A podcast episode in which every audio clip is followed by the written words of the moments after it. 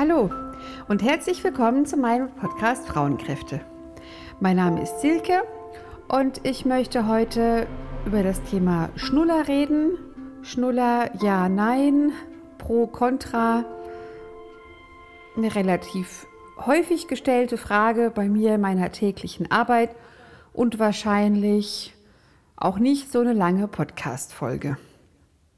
Ja, gerade gestern ähm, ist es mir wieder passiert sozusagen. Bin ich wieder gefragt worden, du Silke, wie ist denn das eigentlich mit dem Schnuller? Und weil es doch ziemlich häufig kommt, dachte ich, ich mache eine Folge ähm, darüber und dann kann ich auch mal darauf noch verweisen, wobei ich auch immer wieder gerne persönlich Rede und Antwort stehe. Also zum Thema Schnuller gibt es für mich kein klares Ja oder Nein. Vorweg kann ich schon verraten, oder ja, verrate ich schon, dass ich jetzt nicht gegen Schnuller bin. Ich habe all meinen drei Kindern einen Schnuller gegeben oder zumindest angeboten. Ähm, mein kleiner Sohn wollte auch gar keinen haben. Ich sehe aber auch die Nachteile und ich verstehe auch, wenn jemand vielleicht keinen Schnuller geben will. Und die Frage ist dann auch oft, wenn Frau keinen Schnuller geben will oder auch Mann keinen Schnuller geben will, wie, bedürf, also wie kann dann das Kind sonst den, den Saug, das Saugbedürfnis befriedigen? Oder ist es dann vielleicht auch aus dem Grunde gut, doch einen Schnuller zu geben? Also vorweg, es gibt ja viel zu lesen im Netz, viel pro, contra und auch Studien werden immer mal wieder genannt tatsächlich ist es für mich auch als Hebamme schon lange im Beruf und ich habe schon viel gelesen und auch schon viel beobachtet, auch immer noch nicht ganz klar, wie die Studien dann in zehn Jahren aussehen werden, also wenn da welche gemacht werden. Also es ist tatsächlich kein, kein bewiesenes Bild in, in die eine oder die andere Richtung. Dagegen wird immer wieder angeführt, ähm, das mit dem Plastik. Also die Schnuller haben ja meist so ein so ein Plastikrand und der kommt mit dem Mund dann in Kontakt, also mit, dem, mit den Lippen in Kontakt und dann gehen ja auch Plastikstoffe in den Körper, ins Blut. Und das ist tatsächlich so, dass es passiert. Da weiß ich jetzt auch nicht tatsächlich, wie viel das passiert, aber es ist so, wenn, wenn Plastik mit der Haut in Berührung kommt und auch speziell mit der Schleimhaut. Und das ist ja nur am Rande, in den Lippen muss in Kontakt kommen, aber es ist ja schon in Richtung Schleimhaut im Mund. Wenn Plastik mit der Haut in Kontakt kommt, dann treten da auch so Stoffe über, es, die im Plastik enthalten sind, zu sagen. Also Plastik in den Körper, sage ich mal so ganz vereinfacht. Und es ist schon so, da gibt es verschiedene Werte dazu oder verschiedene Möglichkeiten, ähm, da was zu messen. Und es gibt auch wie in dem ganzen Bereich dann so Empfehlungen oder Richtlinien, wie viel von diesen Stoffen im Blut sein sollten. Und tatsächlich ist es so, ich habe mal vor, vor einigen Jahren allerdings schon gelesen, es ist bestimmt dann nicht besser geworden, dass wenn wir jetzt in Kindern Blut abnehmen, damals habe ich was gelesen von Kindern, die sechs Jahre alt waren, in dieser Altersgruppe, ne, sechs, sieben, und auf diese Stoffe im Blut untersucht werden, dass diese Stoffe im Blut zu finden sind, und zwar auch weit, zum Teil weit, aber auf jeden Fall im Durchschnitt über der Grenze von den empfohlenen Werten, wie viel im Körper sein dürften dieser Stoffe. Das ist ja an sich so, dass da gar nichts drin sein dürfte. Also auch wer irgendwelche Richtlinien da äh, bestimmt hat, das kann ich auch immer schon nicht ganz nachvollziehen. Aber es ist schon so, Plastikbestandteile, also Stoffe aus dem Plastik treten in den Körper ein. Und der Schnuller hat auf jeden Fall einen Plastikrand, zumindest meistens, ja auch nicht immer. Und ähm, geht somit ins Blut und das finde ich auch schon ein Punkt so dagegen. Hm, gefällt mir nicht so gut. Tatsächlich ist aber auch, was ich jetzt sage, nicht der ganz aktuelle Stand oder die ganz aktuelle Empfehlung. Ich glaube, die gibt es aber auch nicht. Es gibt auch Schnuller ganz aus Silikon gegossen oder ganz aus Kautschuk gegossen. Die würden dann zumindest den Plastikgedanken besser machen. Allerdings weiß ich dann auch nicht, ob in ein paar Jahren eine Studie kommt zum Kautschuk, dass da irgendein Stoff drin ist oder ähm, im Silikon, dass da ein Stoff drin ist, der auch nicht ganz so gut ist. Ich bin tatsächlich da auch sehr unsicher.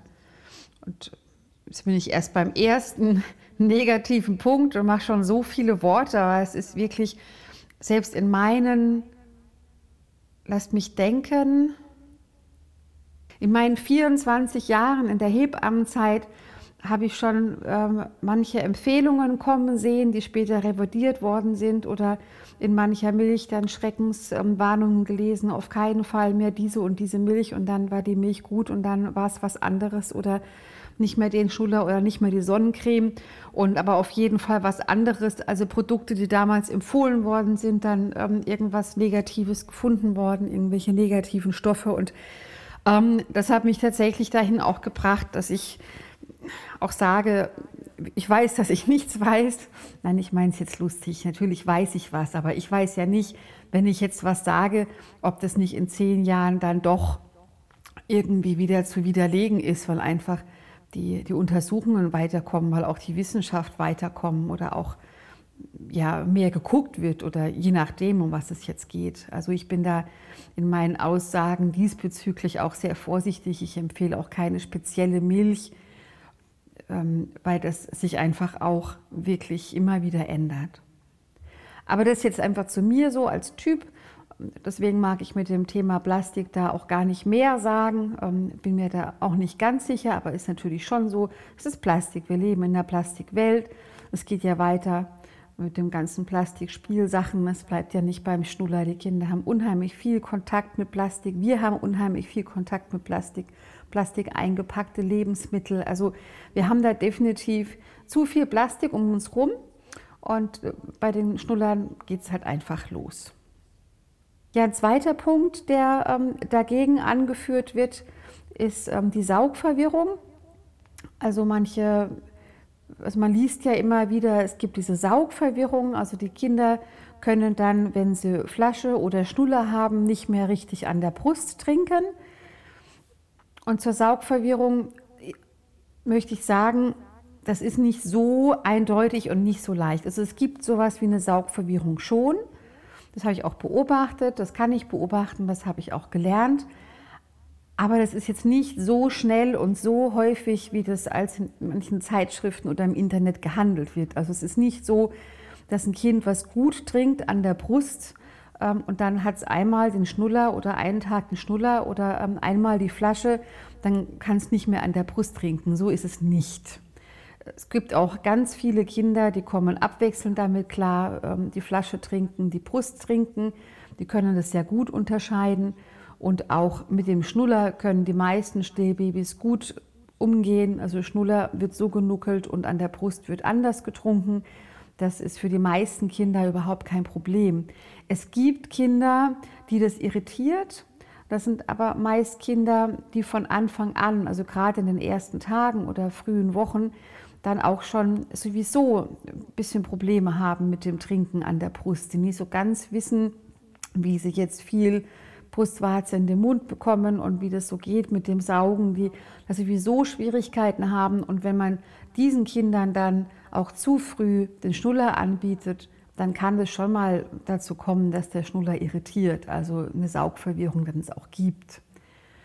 Also immer noch mal persönlich nachfragen eurer Hebamme, oder Stillberatung, ne, wenn, wenn ihr da eine Frage habt, irritiert seid. Aber im Großen und Ganzen ist es auch nicht so das große Thema beim Schnullen. Das kommt, äh, Schnuller, das kommt vor, ist aber nicht das große Thema.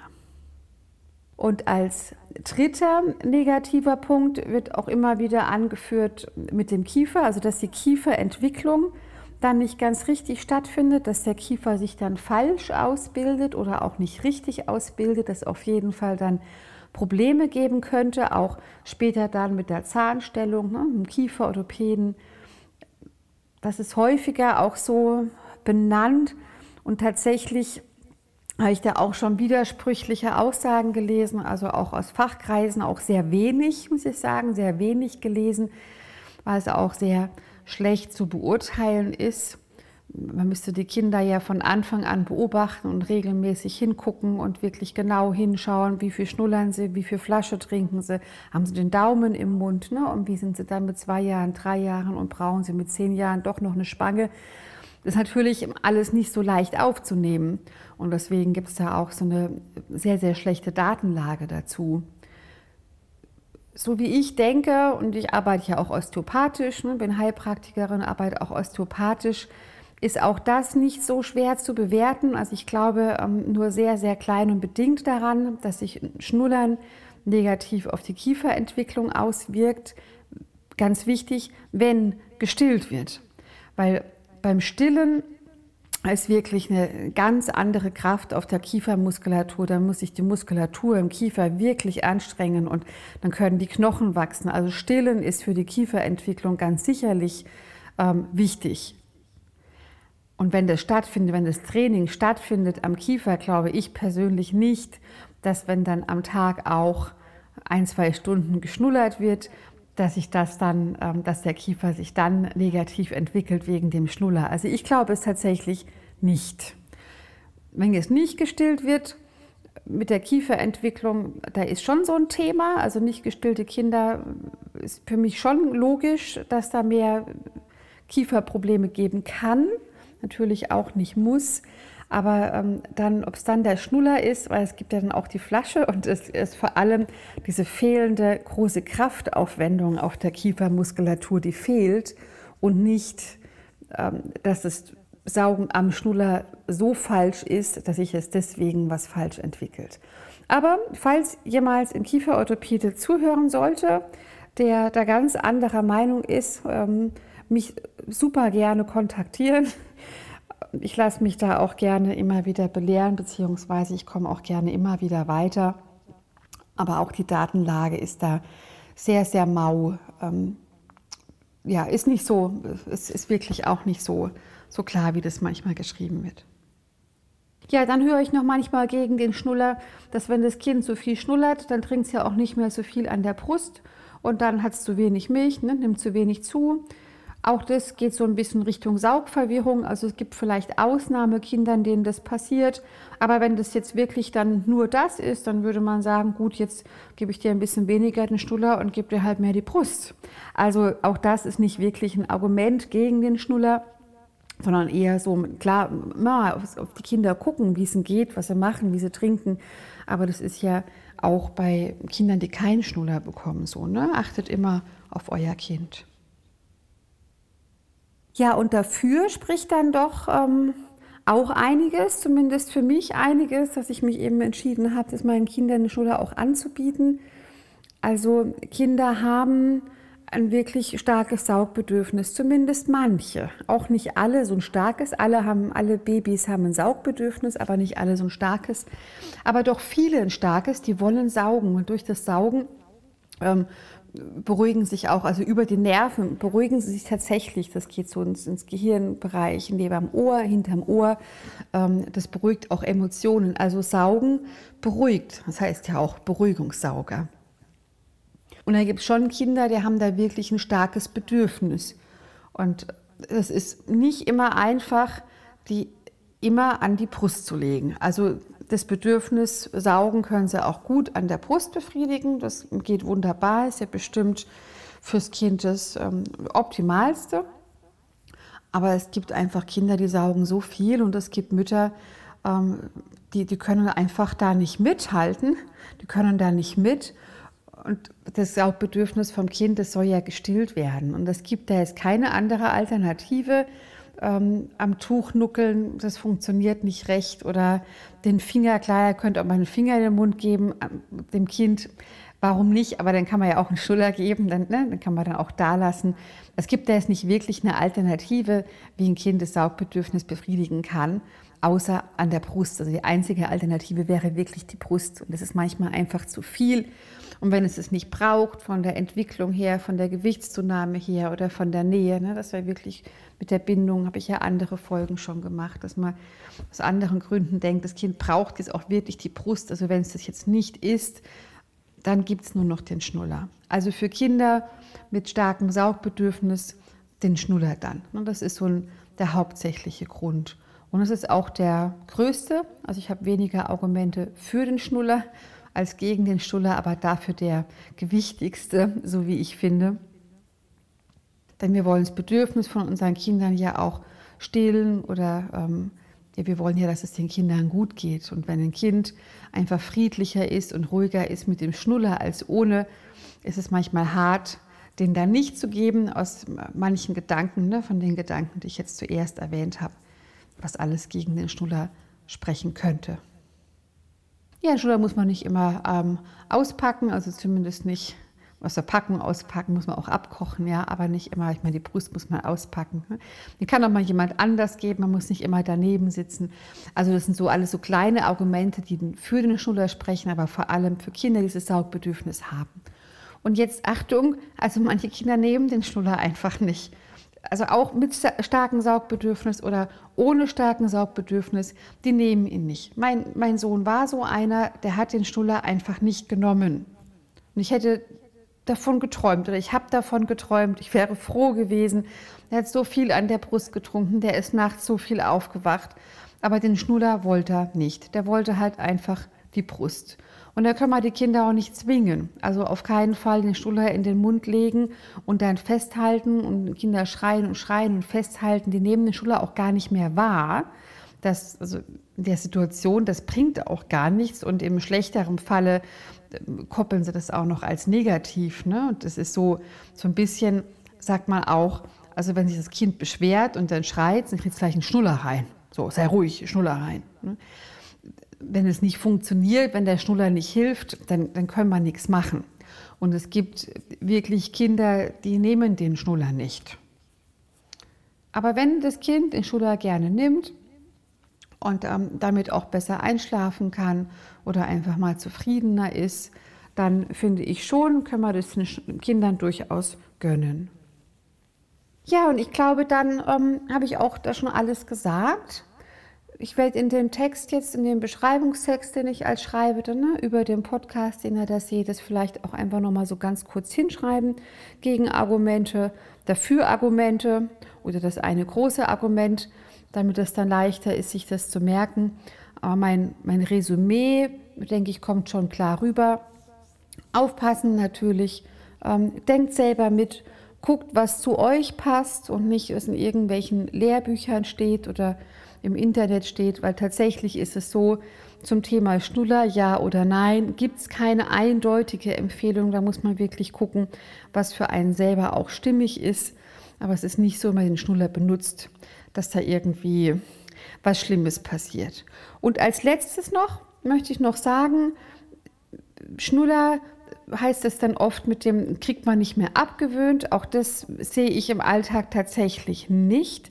Also für mich kann auch ein älteres Kind, drei Jahre, sage ich mal, zum Einschlafen noch einen Schnuller benutzen. Also für mich spricht da nichts dagegen. Das darf ja auch noch ein Kuscheltier haben oder ähm, auch die Mama nebendran. Also wenn es, der Schnuller dann geliebt ist, ich finde auch nicht, dass man den Schnuller dann frühzeitig wegwerfen muss oder der Müllabfuhr äh, mitgeben muss oder oder. Was ich schon manchmal ein bisschen suspekt finde, ich sehe es selten, aber ich sehe es manchmal, wenn ein Kind mit vielleicht vier Jahren im Buggy sitzt und ähm, der Schnuller ist im Mund und das kann gar nicht richtig reden, wenn man es anspricht. Ne? Oder ich beobachte das, jemand anders spricht an und man, man versteht gar nicht, was sie sagen. Es nimmt den Schnuller gar nicht raus. Ne? Oder Schnuller im Mund und in der anderen Hand ein Schokotrink ne? im Buggy drin. Und das so tagsüber so Langzeit, ne? so, so ein bisschen wie abgestellt. Für mich wirkt das so ein bisschen wie geparkt. Das gefällt mir auch nicht so, da bin ich ganz ehrlich. Da denke ich, ist vielleicht so ein bisschen zu viel ruhig gestellt. Aber auch hier, wo die Grenze ist, ist bestimmt sehr individuell. Und wenn ich so ein Kind sehe, dann sehe ich es auch nur in diesem Moment, dann weiß ich nicht, was dahinter steht. Da mag ich jetzt auch nicht sagen, die Mutter müsste das so und so machen. Aber es gibt durchaus so einen Punkt, da finde ich das dann langsam suspekt. Ne? Eben so vier Jahre im Buggy, immer Schnuller im Mund. Dann denke ich schon, hm. Aber das liegt nicht am Schnuller. Das liegt dann allgemein am Umgang, also nicht am Schnullerumgang, sondern am, man nennt es dann Erziehung, ne? also am Umgang mit dem Kind oder an, an Wertevorstellungen oder was will ich dem Kind vermitteln und ähm, an Erziehung sozusagen. Ne? Im Alt, ähm, Altdeutschen, im Gebrauch sagt man ja Erziehung. Das sind ja dann solche Themen. Ne? Da geht es ja nicht um, um Schnuller, ja, nein. Ja, das wollte ich zum Schluss auch noch sagen. Okay, dann danke ich fürs Zuhören und bis bald. Tschüss.